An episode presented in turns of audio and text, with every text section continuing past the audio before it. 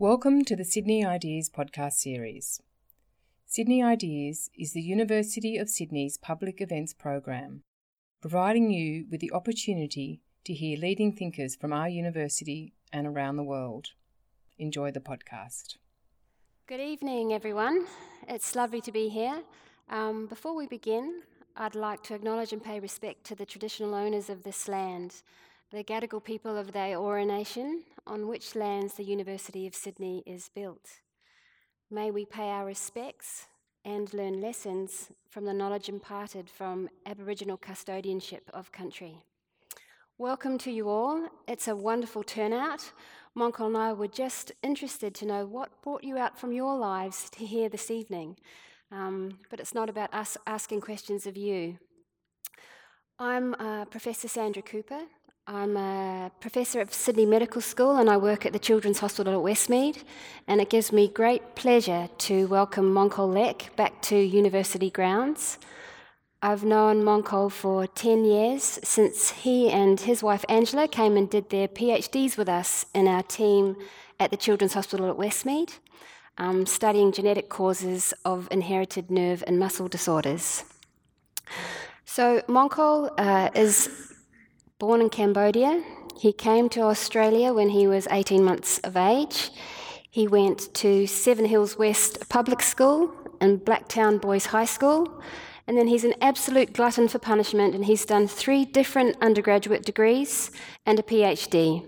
So he's clearly got a few Y's short. Monkol, I'm going to pass it over to you to talk about um, three stories tonight and what brought you to this stage today. Welcome.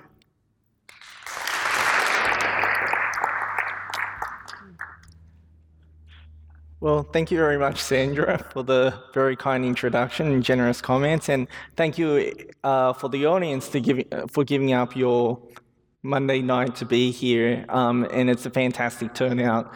So, so, yeah, so I'm really delighted to be here back at home. I arrived um, yesterday, so I'm not thinking about the time difference in the East Coast, um, and really honoured to be here at the University of Sydney where I did my PhD. So um, the title of my talk is um, Taking Control of Our Genetic Destiny. And I mean this in two levels. One level is taking control and trying to understand what's causing genetic disease in rare disease patients. And on another level, now that we have all these exciting new genetic technologies, is taking control in terms of knowing what's exactly causing our disease and translating this to therapy, something we haven't been able to do um, until the last few years to actually be truly personalized. And so I'm going to give you three stories of patients. One, my own personal diagnostic odyssey.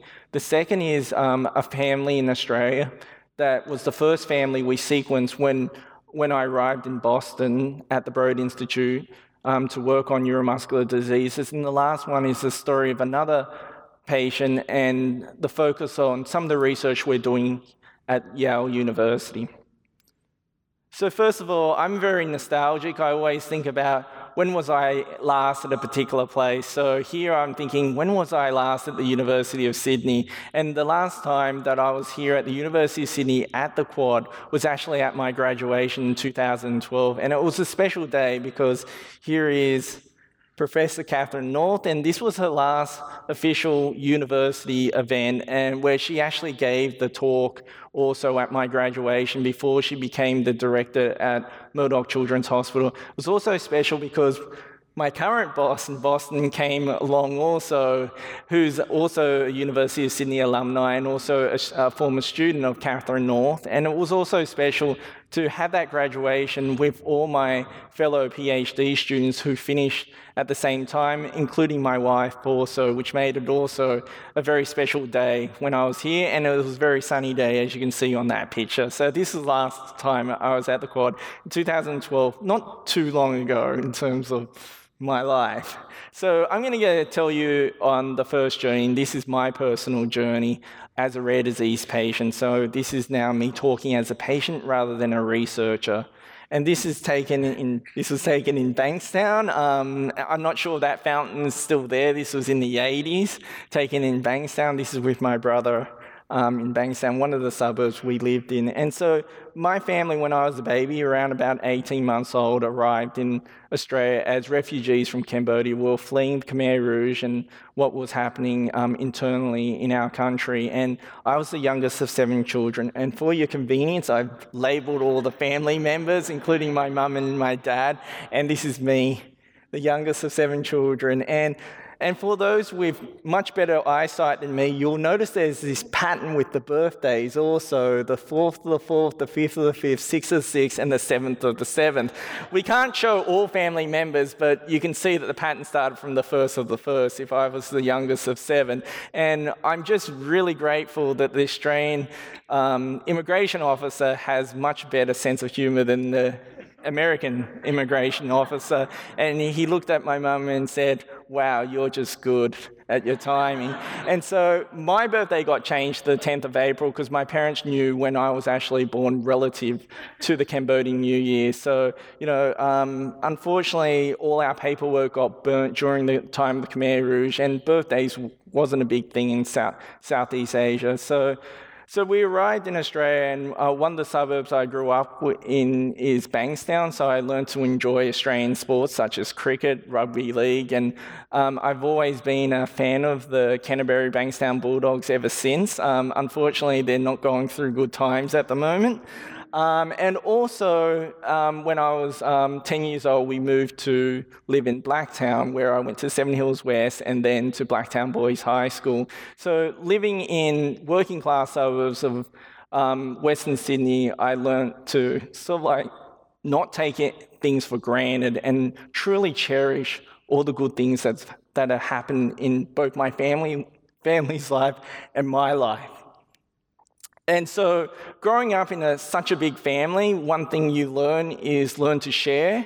But now, looking back, sharing it to me was a little bit overrated. The other thing you learn is you learn how to eat rice and enjoy rice, and not the thing that goes with the rice. Um, as my, we only had one income earner, and that was my dad. And so, you know, we had a very small house and very modest living in terms of that. So when I was about 10 years old, this is the 10 year old version of me, uh, my sister got diagnosed with a muscle disease. So, um, and they thought it was genetic because my parents um, didn't have the muscle disease and, it, and they were thought to be carriers of the disease. So that means they had one defective copy of the gene out of the two copies. And I, I, I'll, I'll speak out the math to you. So that means that with recessive diseases, that each one of my siblings had a 50% chance of inheriting one defective copy, and they'll just be carriers and unaffected. So they still have one functional copy to create that muscle protein, while they had a 25% chance of getting two normal coffees, and my sister and I got the bad end of the stick. Were the remaining 25% chance and got two defective copies, and we couldn't produce muscle protein. But at the time, I didn't know this because also this was the late 80s, and there was only one disease gene known for muscular dystrophy. So even even if we did know, it's hard, it's hard to screen. So I didn't know sort of like my genetic destiny to develop a muscle disease because my muscles were normal functioning at the time. I was able to enjoy a relatively normal childhood. It was not until I was 19 that I started realizing, so this is towards the end of my first university degree, um, that I no- started noticing that my muscles were sore. So I would take public transport from Blacktown to Central Station and from Central, a bus to Kensington to the University of New South Wales. And so it was about an hour and a half there, hour and a half back. So I'd come home and I would be absolutely exhausted. Um, and it, I was too exhausted to study. So I also noticing noticed at train station, at the train station, I found it difficult to go upstairs and, you know, just keeping balance also when I've been nudged or on uneven surfaces. So, as a young man, you'd always think, maybe I'm just having a bad week, this will just go away. But, you know, as it started getting worse, I couldn't keep ignoring it. So, I went from doctor to doctor until one doctor thought, I'll do a blood test. And what he was testing for was this protein that leaks into your blood called creatine kinase. When your muscle is damaged, this leaks into your blood. So my levels were quite high that he'd say, Did you run a marathon or do something athletic? And I said, Not at all. And so he goes, Then there must be something seriously wrong with your muscles because it's showing muscle damage. And from there, I got a clinical diagnosis and later on gave muscle biopsy. One of the reasons why I delayed giving a muscle biopsy is because it really, really hurt. Um, and I thought it would hurt, and it really did hurt.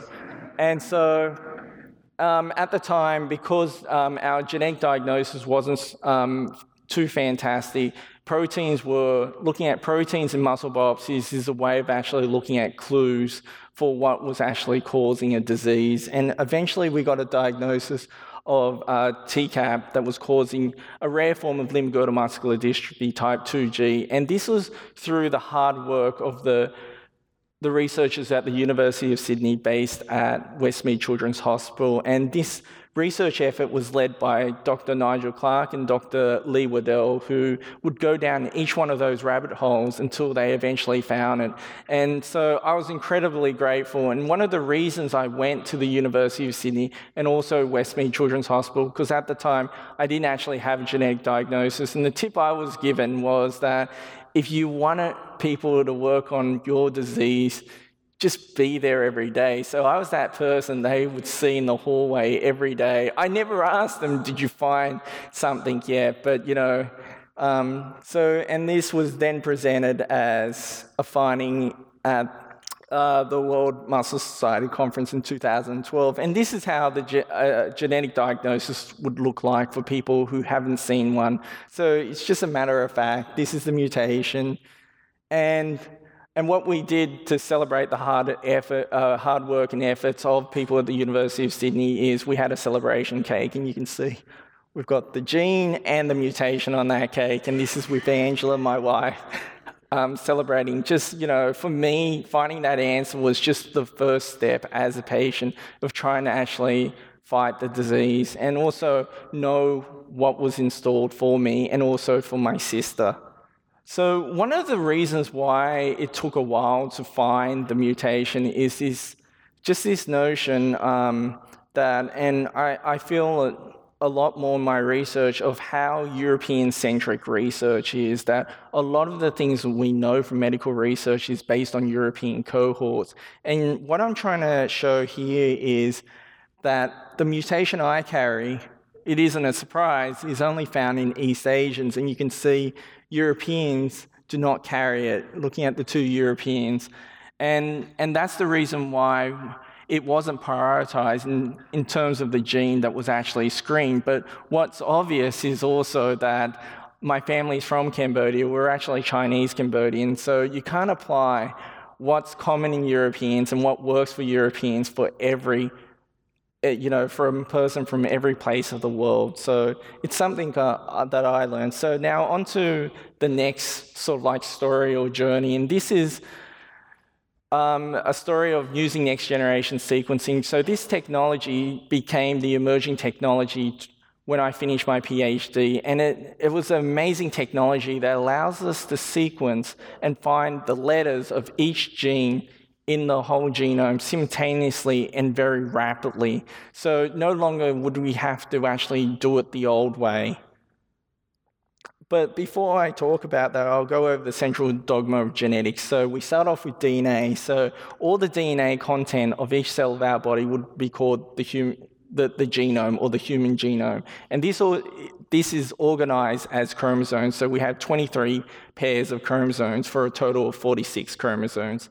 And an RNA is sort of like a copy of the gene so the instructions then go out, and then we can make proteins from that RNA. So that's the central dogma of genetics, something to keep in mind as I step through the next set of slides. So the emerging technology was next generation sequencing, and it came in three flavors of this gen- genomic technology. The first is whole genome sequencing. That's sequencing the whole DNA content, all three billion letters, or two sets of three billion letters, and it represents this whole apple.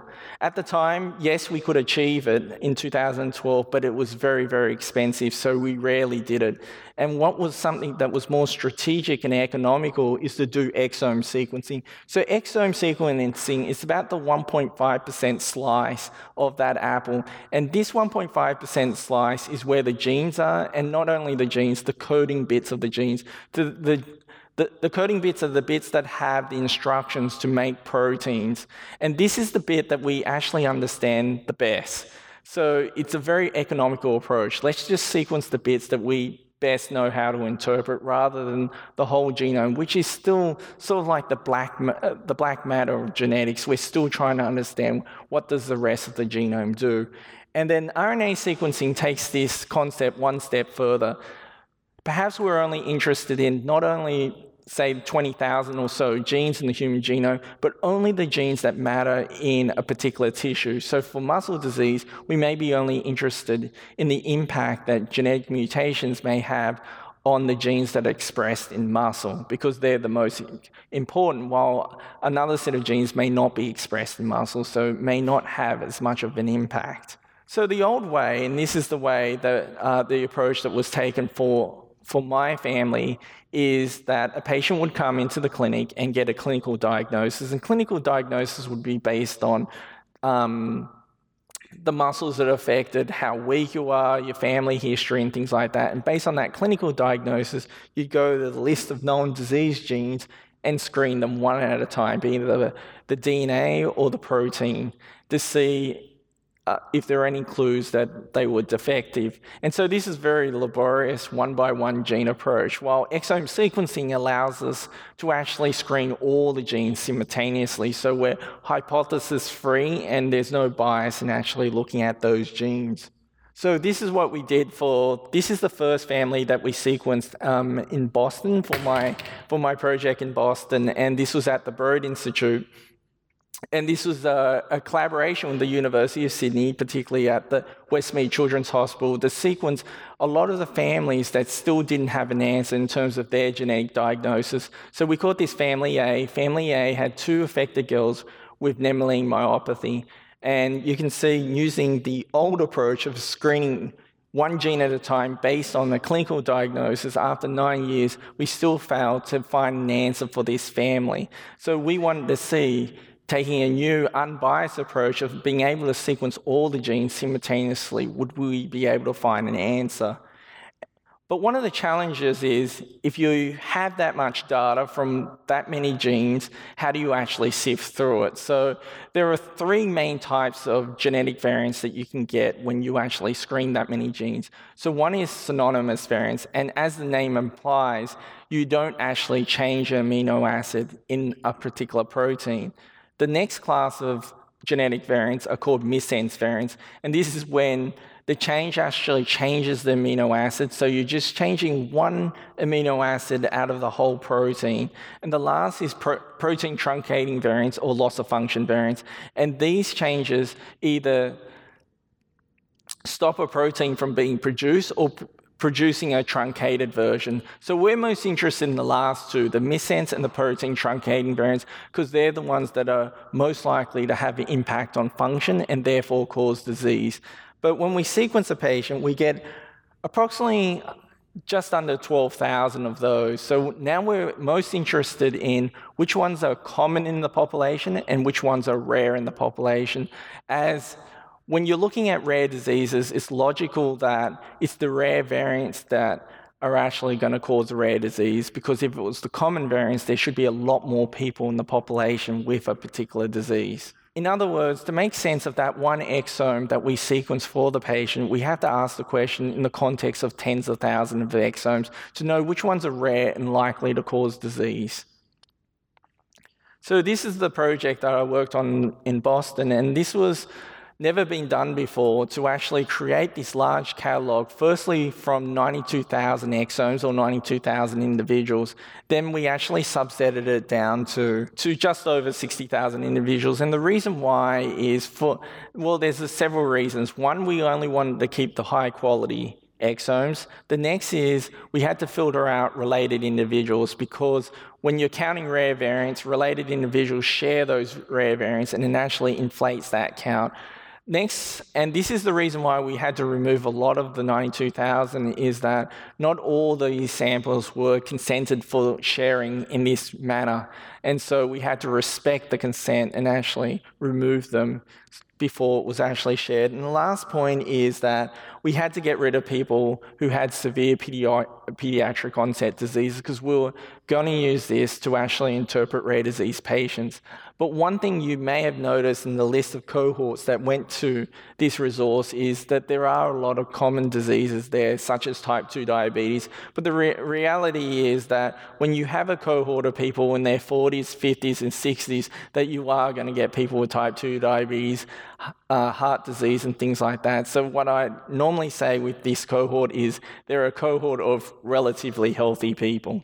So what this allowed us to do is, um, for the first time, uh, create a resource of unprecedented size and diversity. You can see here, coloring um, the different regions, what people were using was the ESP dataset to interpret their exomes, which stands for the Exome Sequencing Project. You can see it is quite large, but in terms of diversity, it only represents European Americans and African Americans, while the resource that we created actually has a much wider set of diversity, such as East Asians and also South Asians, which ironically make up a lot of the world's population.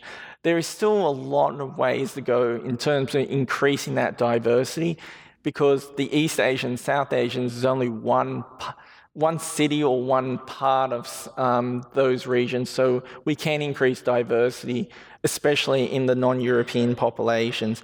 But what it did allow us, and what people regularly use this resource to do, is filter out variants found in patients' exomes. So we can improve from using, say, the ESP data set, where we get somewhere between 600 to 1,000 variants, to about under 200 rare variants found in uh, disease patients. And from that, we can then decide which ones are likely to cause disease.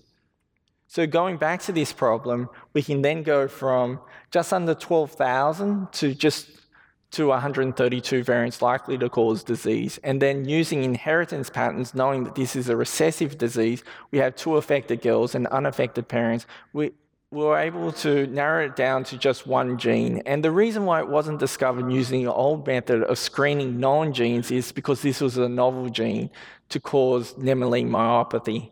And so one of the gold standards when you make a discovery is show that there are other unrelated families with that same disease, with that same mutation, and also to create an animal model and show that when you mutate the animal model for this gene, that that also has a similar disease. So it was this very satisfying thing to go from not having an answer for this family for over nine years and using this new technology available in the United States to actually get this down to a few weeks from receiving the DNA and getting an answer for this family. So, ironically, the paperwork to get the samples to the United States actually took longer than the science itself. So, with this part, um, it was a major team effort in terms of the exome aggregation project to create that resource so that the world could use it to filter and interpret genes, and also working on the various neuromuscular disease cohorts that I worked on while I was in Boston. So it's a massive team effort.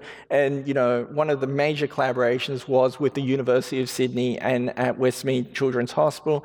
And also we collaborated around the world and also locally at Boston, also um, the great team effort at Massachusetts General Hospital and the Broad Institute where that work was done. And in terms of the exome aggregation consortia project, that this was a massive effort of goodwill from principal investigators and national consortia contributing their data to make up those 60,000 individuals. A lot of this data hadn't actually been published, and also the Exome Aggregation Consortia data set, we made that available two years prior to publication because for us it was about trying to make a resource available and not it not it being on our timetable, but being on you know something that we can make available as soon as possible and then iterate on trying to make it a higher quality data set for the world to work on.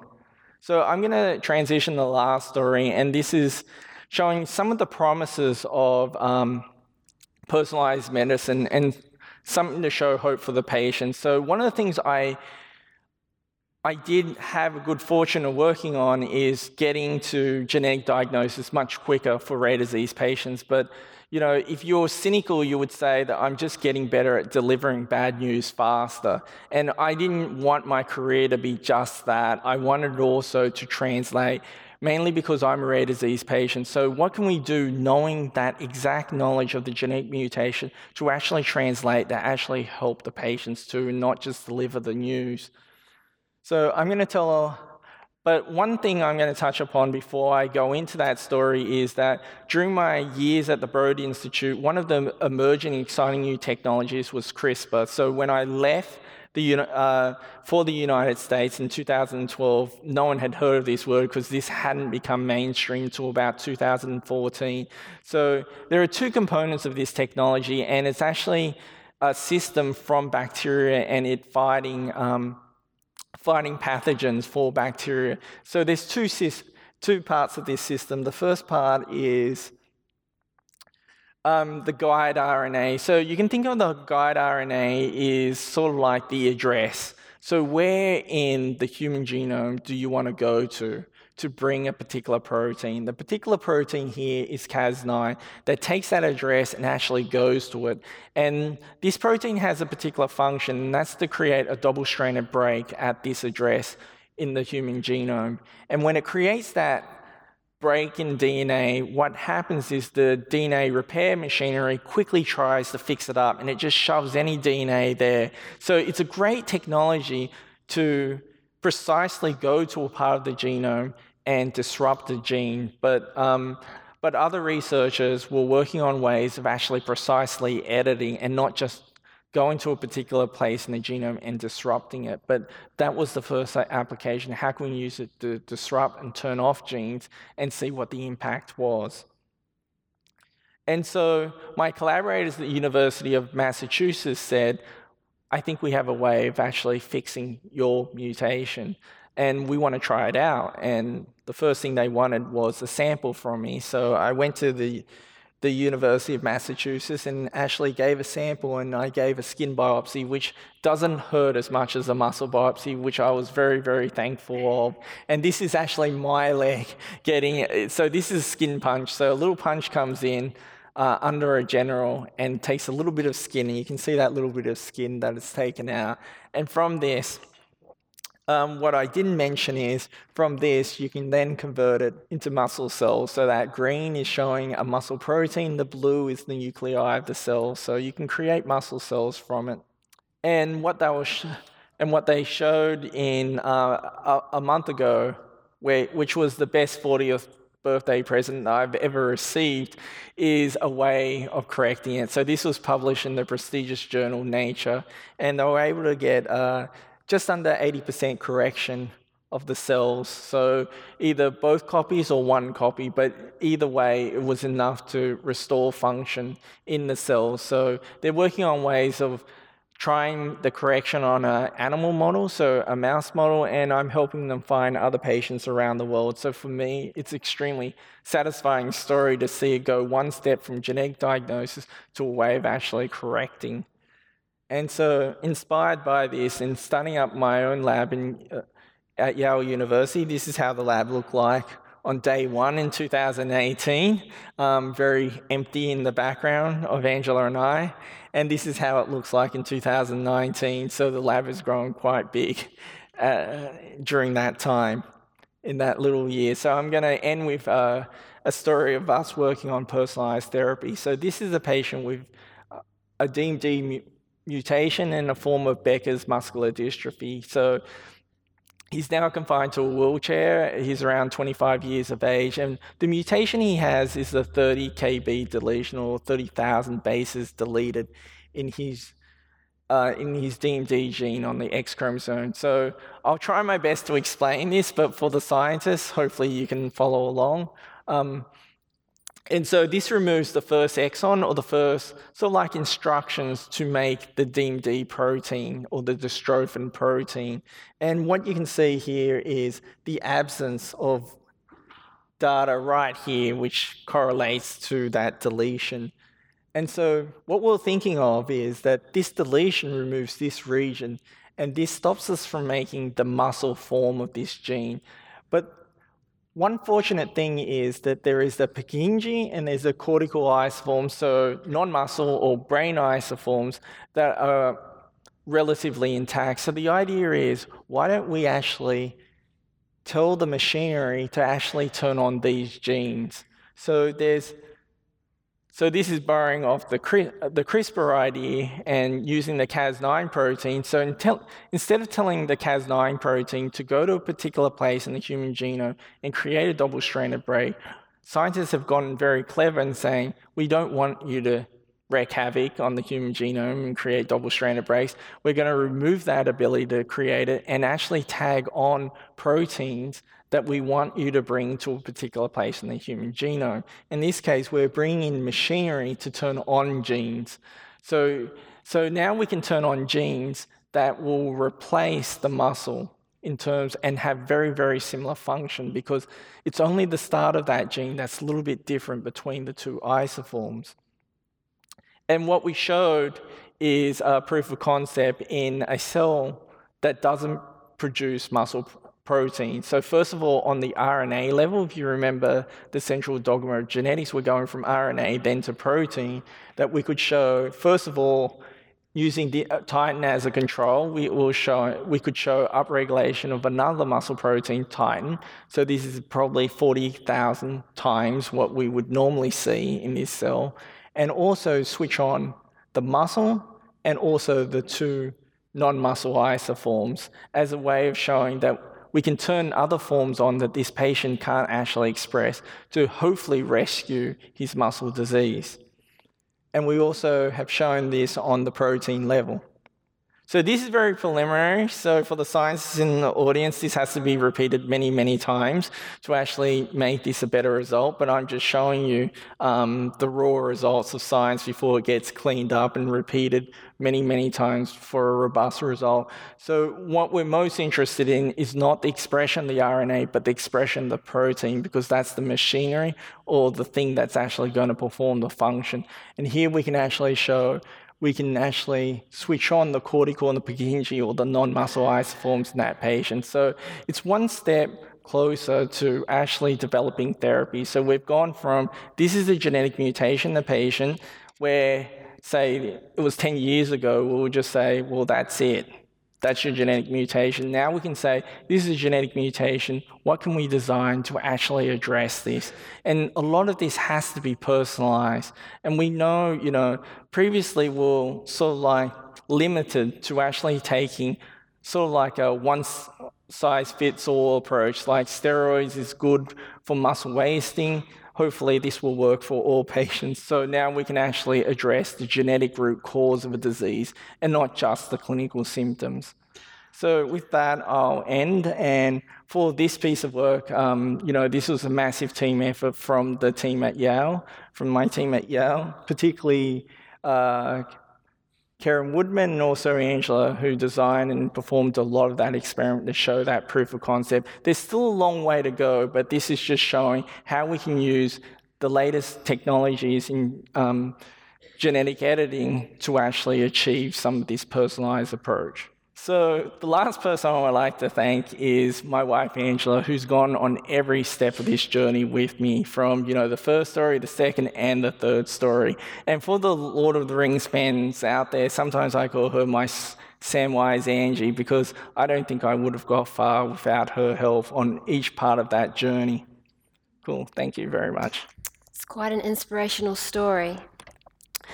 So, Monkol, I think you've got a really interesting background coming from Cambodia to Seven Hills Primary, Blacktown, the University of Sydney, Harvard, Yale, and now back to Sydney for the TED Talk. You're one of seven kids. You're only one of three of your year from Blacktown Boys High to go to university.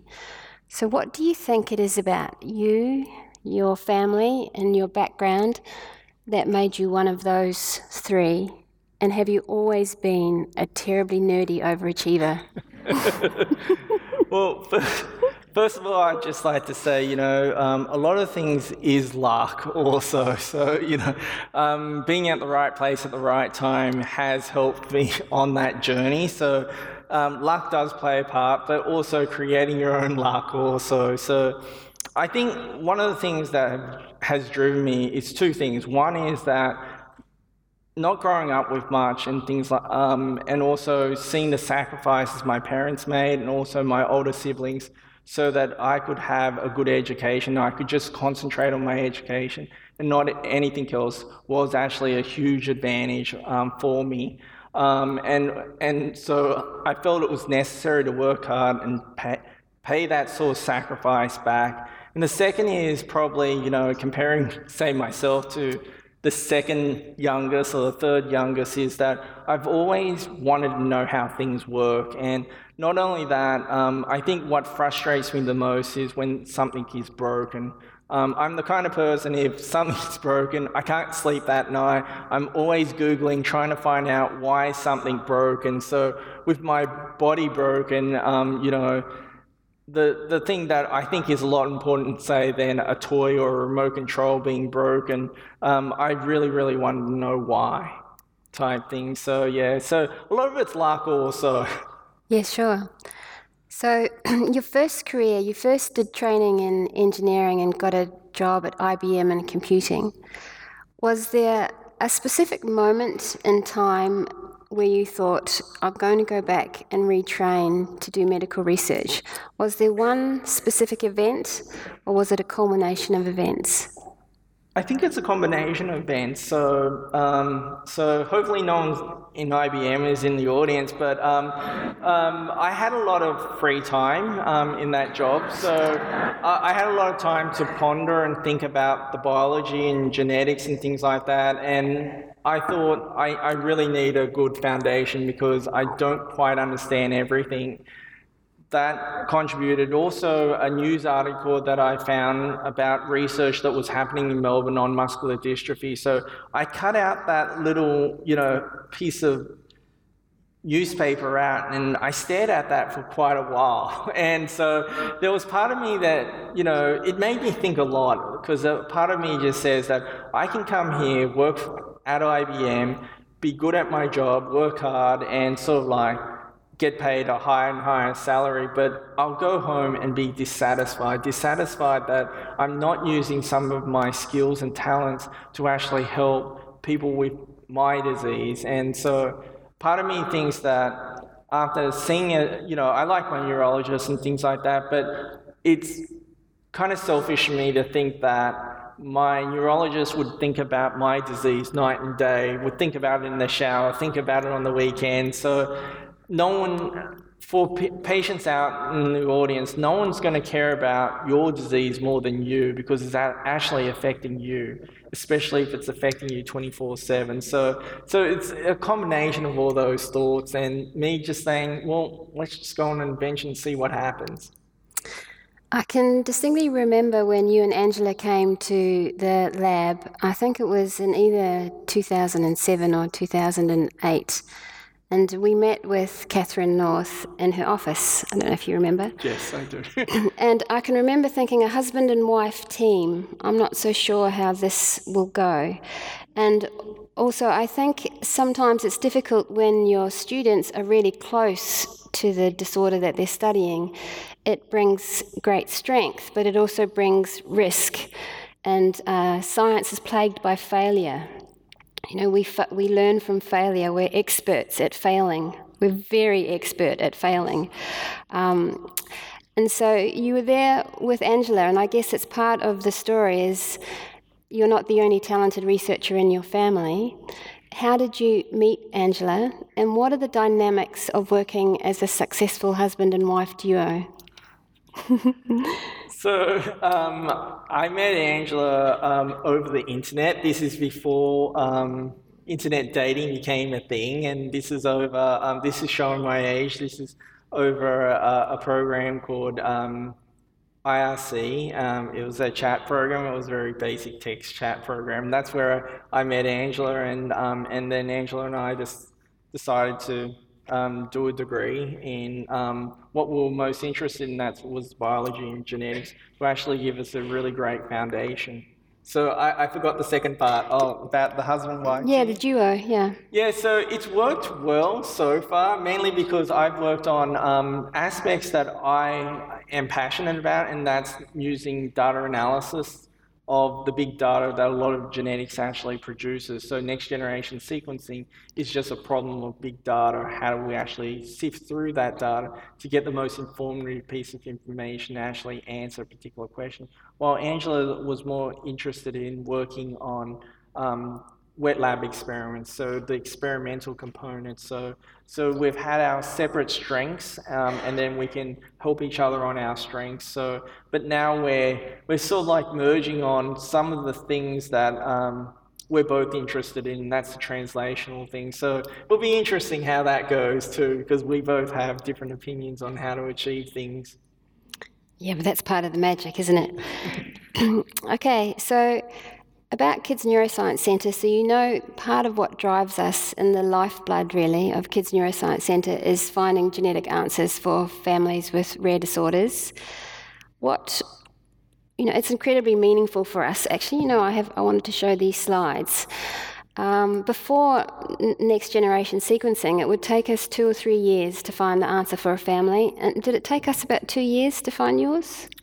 No, it took much longer. Long, longer, did it? Okay. Yeah. So now, now what would take a whole PhD, we can we can do in in a, in a week. Um, but it, it, means so much to us. We celebrate every time, and we keep on going back to our unsolved families you know, we still pull out families from 20 years ago that we haven't got the answer, and every time there's a new technology, we, we go back and we throw the kitchen sink at them. We make cakes. I think Francis made this cake for you, hand decorated it. Um, I took away the mutation because I felt that it, or the variant, because I felt it was divulging too much. Um, and Angela, having you and Angela in our team was so meaningful. This is a quilt that my team made because I was Angela's supervisor. And along it is a little, a little piece of decoration. All of our families, we went home and our kids or our partners made something and we and Francis sewed it into a quilt. And in that quilt, you won't see it unless you've got a keen eye, but it actually is, is Monkol's genetic code and his genetic variant is in the quilt. So that's what it means to Kids Neuroscience Centre, not just for you, but for all of the families that we care for. What did it mean for you to find the specific genetic answer?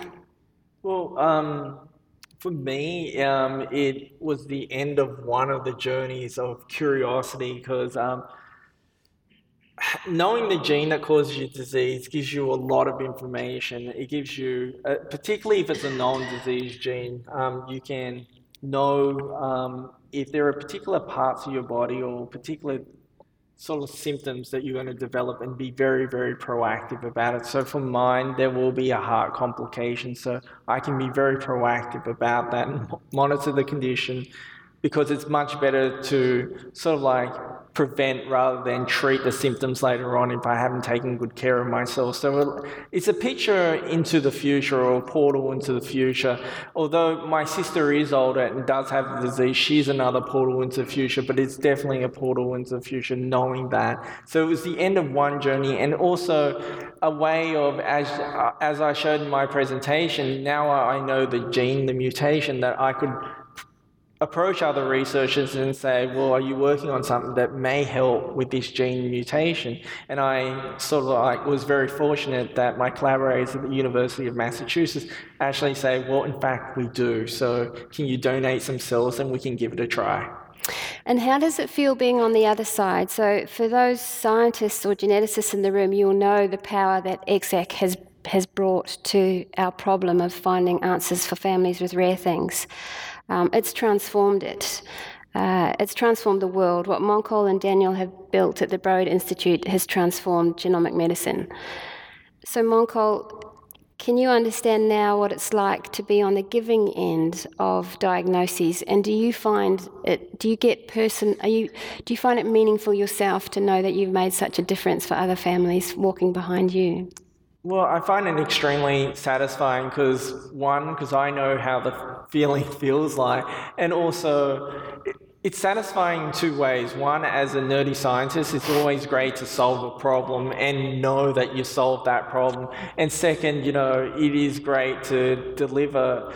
Uh, I won't be so pessimistic in saying this, good news for them because that's one stage of their journey that's sort of like complete. They can plan for the next stage. So, you know, a, a diagnosis can mean many things for patients. Um, I'm going to touch upon that. So, one, it can mean um, better lifestyle choices, like for myself, um, better lifestyle choices. It could mean that in a case of misdiagnosis, maybe there is actually treatment for their disease, and also to be enrolled into clinical trials. Clinical trials are now becoming more and more specific because these therapies are becoming more and more personalized to people's gene and mutation. So it allows them to enroll in the clinical trials. And the last thing is that particularly when I look at the mutation, I'm going, hey, some of the technologies available now can actually work on this particular gene mutation. So it's the next step to some kind of rational, personalized therapy for those patients. And it's true, I've been really lucky in the last three years with our collaboration with both Yale and Harvard. We've finding a diagnosis has illuminated treatments that have taken uh, five individuals previously dependent on their power wheelchairs. They can now stand, drive a car, um, the sister can walk. And, and, when we can do these things, it, it has incredible impact for us. So precision medicine is on the horizon. So you touched on something in your talk, and it was interesting because I didn't know what Monkol was going to talk about when I prepared my questions. But it's about hope, and I think it's a really interesting thing hope and acceptance.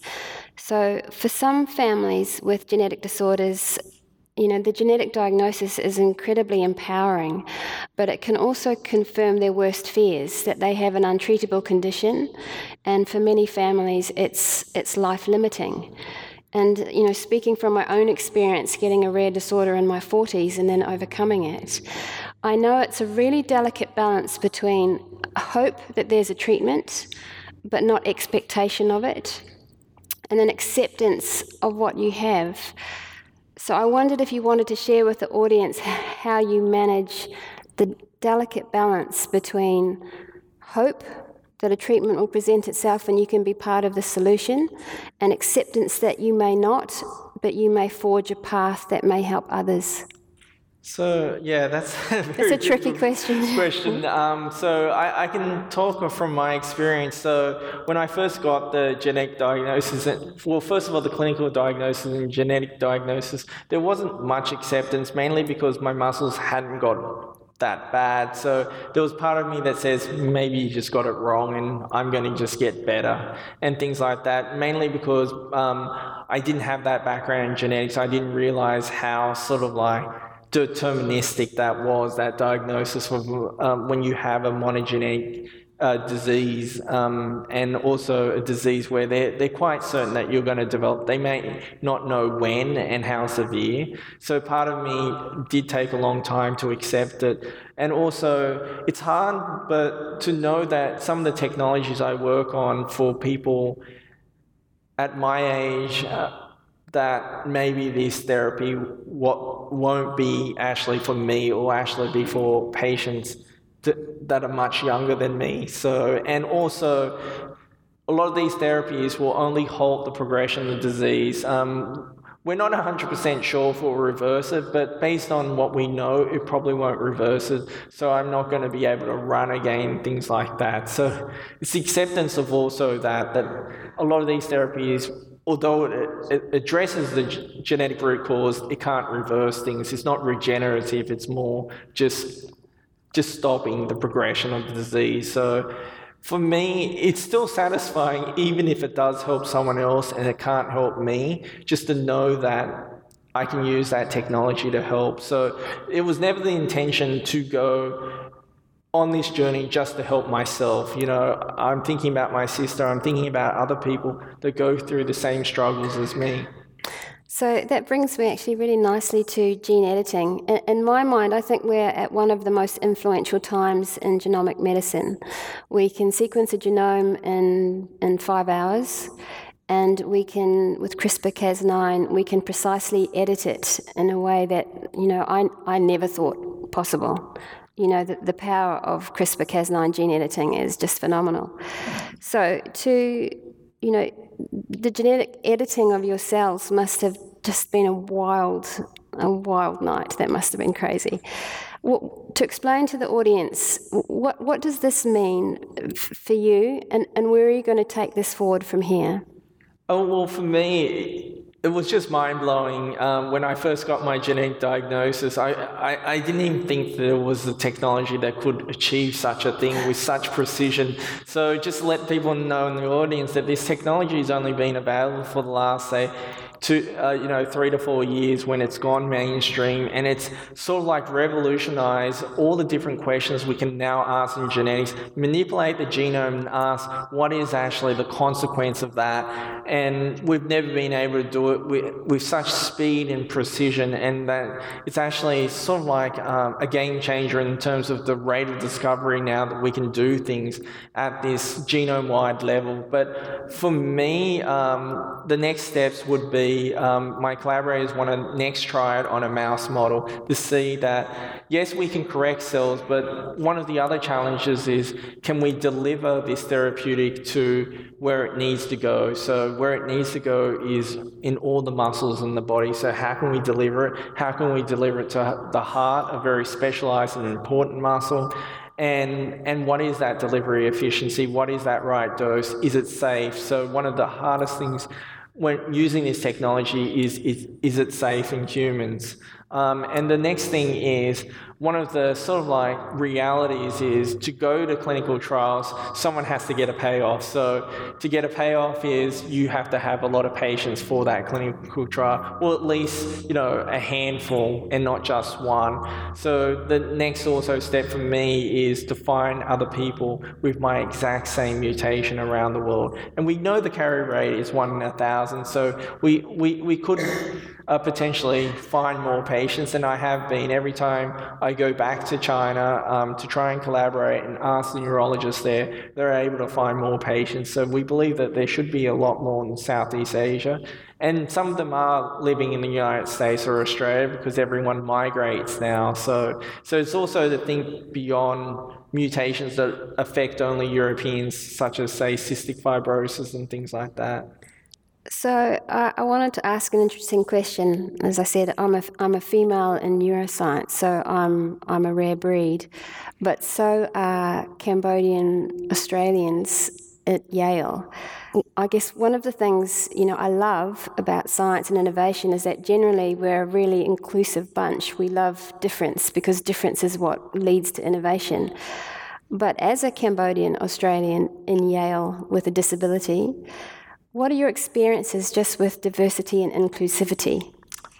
Well, I'm going to have to be very honest. It's been very challenging through the whole academic journey. Um, and one of the things that I've had to sort of like overcome is this misconception that because my body is physically disabled, my mind is not disabled. And it's something I know it, people in the audience can't relate to, but there's, this constant struggle of just saying, yes, my, you know, I take a long time to walk from A to B. It doesn't mean my mind takes a long time to think from A to B also.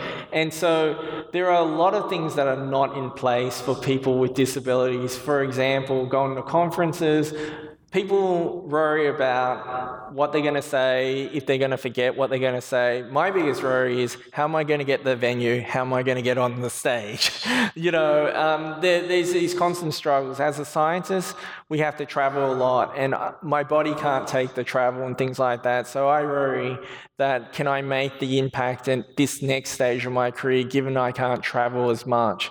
So there are challenges, and um, uh, and a lot of sort of like new paths that I actually have to like achieve. So one of the things that I did get across with the University of Sydney, which they I'm very fortunate I was able to get that across, is that when handicapped people travel to conferences, it costs a lot more because they can't get on, say, the shuttle bus to get to the venue and things like that. They'll have to catch a taxi and things like that. And University of Sydney, to their credit, acknowledged that and actually gave me some kind of extra money to actually go on that travel. And it's the same challenges I do have now. And so it's to overcome and make people aware of some of the challenges I have in t- terms of that. But the Cambodian part, uh, not so challenging because um, I'd have to be able to speak Cambodian to actually say that I am truly Cambodian. So I see myself more as an Australian. Yes, sure. So um, this leads me to my next question, and I'm sure many in the audience will be feeling inspired and reflecting upon how lucky we are to be so passionate about what we do. Um, and I guess I wanted to reflect that now, you know, you've transitioned to be a, a principal investigator at one of the most prestigious universities. We, we both know actually the toll that the constant pressure of performance takes. It's not all roses. We're often on fixed term contracts. All of our people are on fixed term contracts. We've got fixed term funding, and it's really challenging to perform. And I, I know looking around me that a physical or mental health issue just exacerbates that. So, having reached the PI position at one of the world's most prestigious universities, what keeps you awake at night? well, a lot of the things you just mentioned. So, um, I think I, I can narrow down the three challenges we have as scientists. One is funding. Where's the funding going to come from? The other is people. So, how do I get the best out of the people that I have in my team. And the third is scientific ideas. Um, so I'm going to touch on upon all three. So I think uh, being a scientist is a lonely. Uh, uh it's a lonely place, especially as a PI, having to come up with all these ideas for projects and championing those ideas when your other competitors and other scientists think your ideas are crap. So, you know, it's to, to go through with that. And, you know, because when you have a truly novel idea, people are going to question whether it's actually correct and things like that. So you have to have that perseverance and also self reliance, but at the same time, not be arrogant and actually take in that feedback when you, your colleagues think your ideas are crap. The other thing is people. So, you know, um, now I appreciate the hard work that you, Sandra, and also Kathy goes through in trying to get the best out of us. That not everyone's on the same page. Everyone wants something different out of their scientific career, and it's actually trying to get the, trying to meet in the middle. You want this out of your science career, but we, we need to get this work done. And it's trying to have that healthy balance. And sometimes that gets me up, gets me up at night, mainly because I was trained to be a scientist and not to be uh, sort of like a manager of people. And, you know, it's one thing that should go into scientific training, especially people that are going to lead teams. How do you actually deal with that? And the last is funding. So, funding is getting harder and harder because there's so many brilliant scientists that finish their PhD each year. And in the United States, we have this challenge that there is no retirement age. So brilliant scientists want to work till they, the day they die because they love the science and this is their life. So, you know, I can't criticize that, but it makes it challenging, especially for federal funding. But one of the the advantages we have in the United States because it's such a large population is that there are alternative sources of funding, and it's a, um, we can diversify our funds, uh, uh, our funding sources, such as patient foundations that want to see the scientists succeed and they're very, very supportive, especially of junior scientists. And the second is industry, who also want to see this translate and become a product that people can actually use to benefit their lives. So I've got one question for any aspiring young people or even not so young people in the audience who would like to pursue genomics.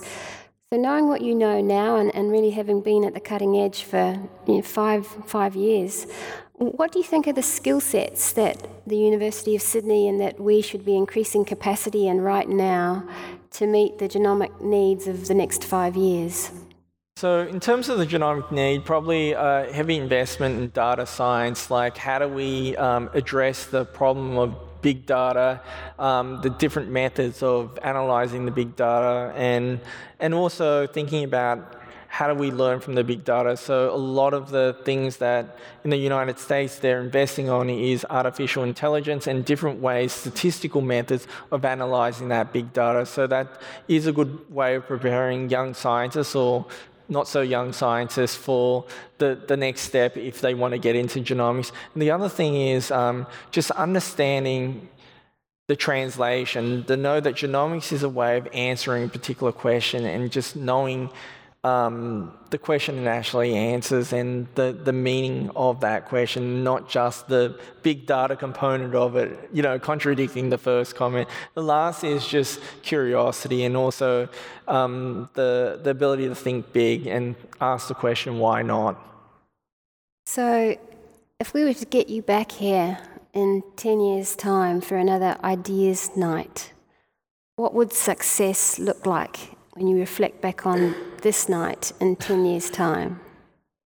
For me, what I'd want to see in 10 years' time is to talk about some of the genetic technologies I touched upon going to clinical trials and showing its impact on patients, overcoming some of those regulatory hurdles we have to overcome, safety hurdles, and also making this effective, and talk about some of the, the research that say possibly myself and my colleagues have gone and actually benefit patients you know that would be truly amazing. And also you know how we've actually one of the things i didn't touch upon is the genetic diagnosis rate. Is about 50% for rare disease patients. So how have we moved the needle to actually get that closer and closer to 100% how have we taken advantages of the new emerging technologies over the next few years to actually get an answer for everyone Okay, well, I'm going to have to wrap it up. I think, firstly, I'd like to thank all of you for giving up your Monday evenings to share it with us tonight.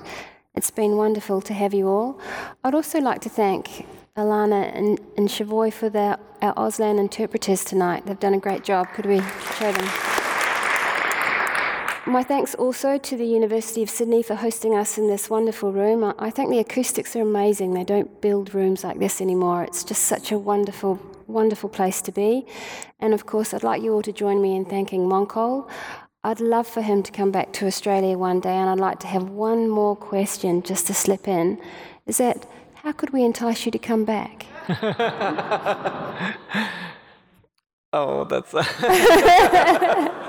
well, I miss Australia every time I come back. Um, that that's a um, difficult question to answer at the moment. Um, I, I, I really like um, some of the cutting edge technology in um, the United States, but I, I, see a time where you know the the innovation that happens in Australia will be on the same par as that. But and you know, and I'd love to come back to actually bring some of the the experiences and technology and sort of like the sort of like the the culture back to Australia, well, the good parts, and meld it in with the, the great parts of Australian culture so that we can to be on the cutting edge of um, scientific research and also medical research here in Australia. But I, I, I, think the thing that, that will most likely bring me back is that Australia has a centralized healthcare system, and having that, you can achieve so many things in the world of genomics and genetics, having access to that data, that rich amount of data in a country that's not too big and not too small that you can actually make that impact. So I see all those benefits, and it's just, um, you know, the right pieces coming into place for me to come back. So I think you should leave the audience with one last piece of information because I do know that there is a Cambodian word you know, because um, your parents eponymously named you. And what does Monkol mean? it means happiness. Thank you. Thanks for listening to the Sydney Ideas podcast series. For more information about our upcoming events or to listen to more podcasts, head to sydney.edu.au forward slash Sydney underscore ideas.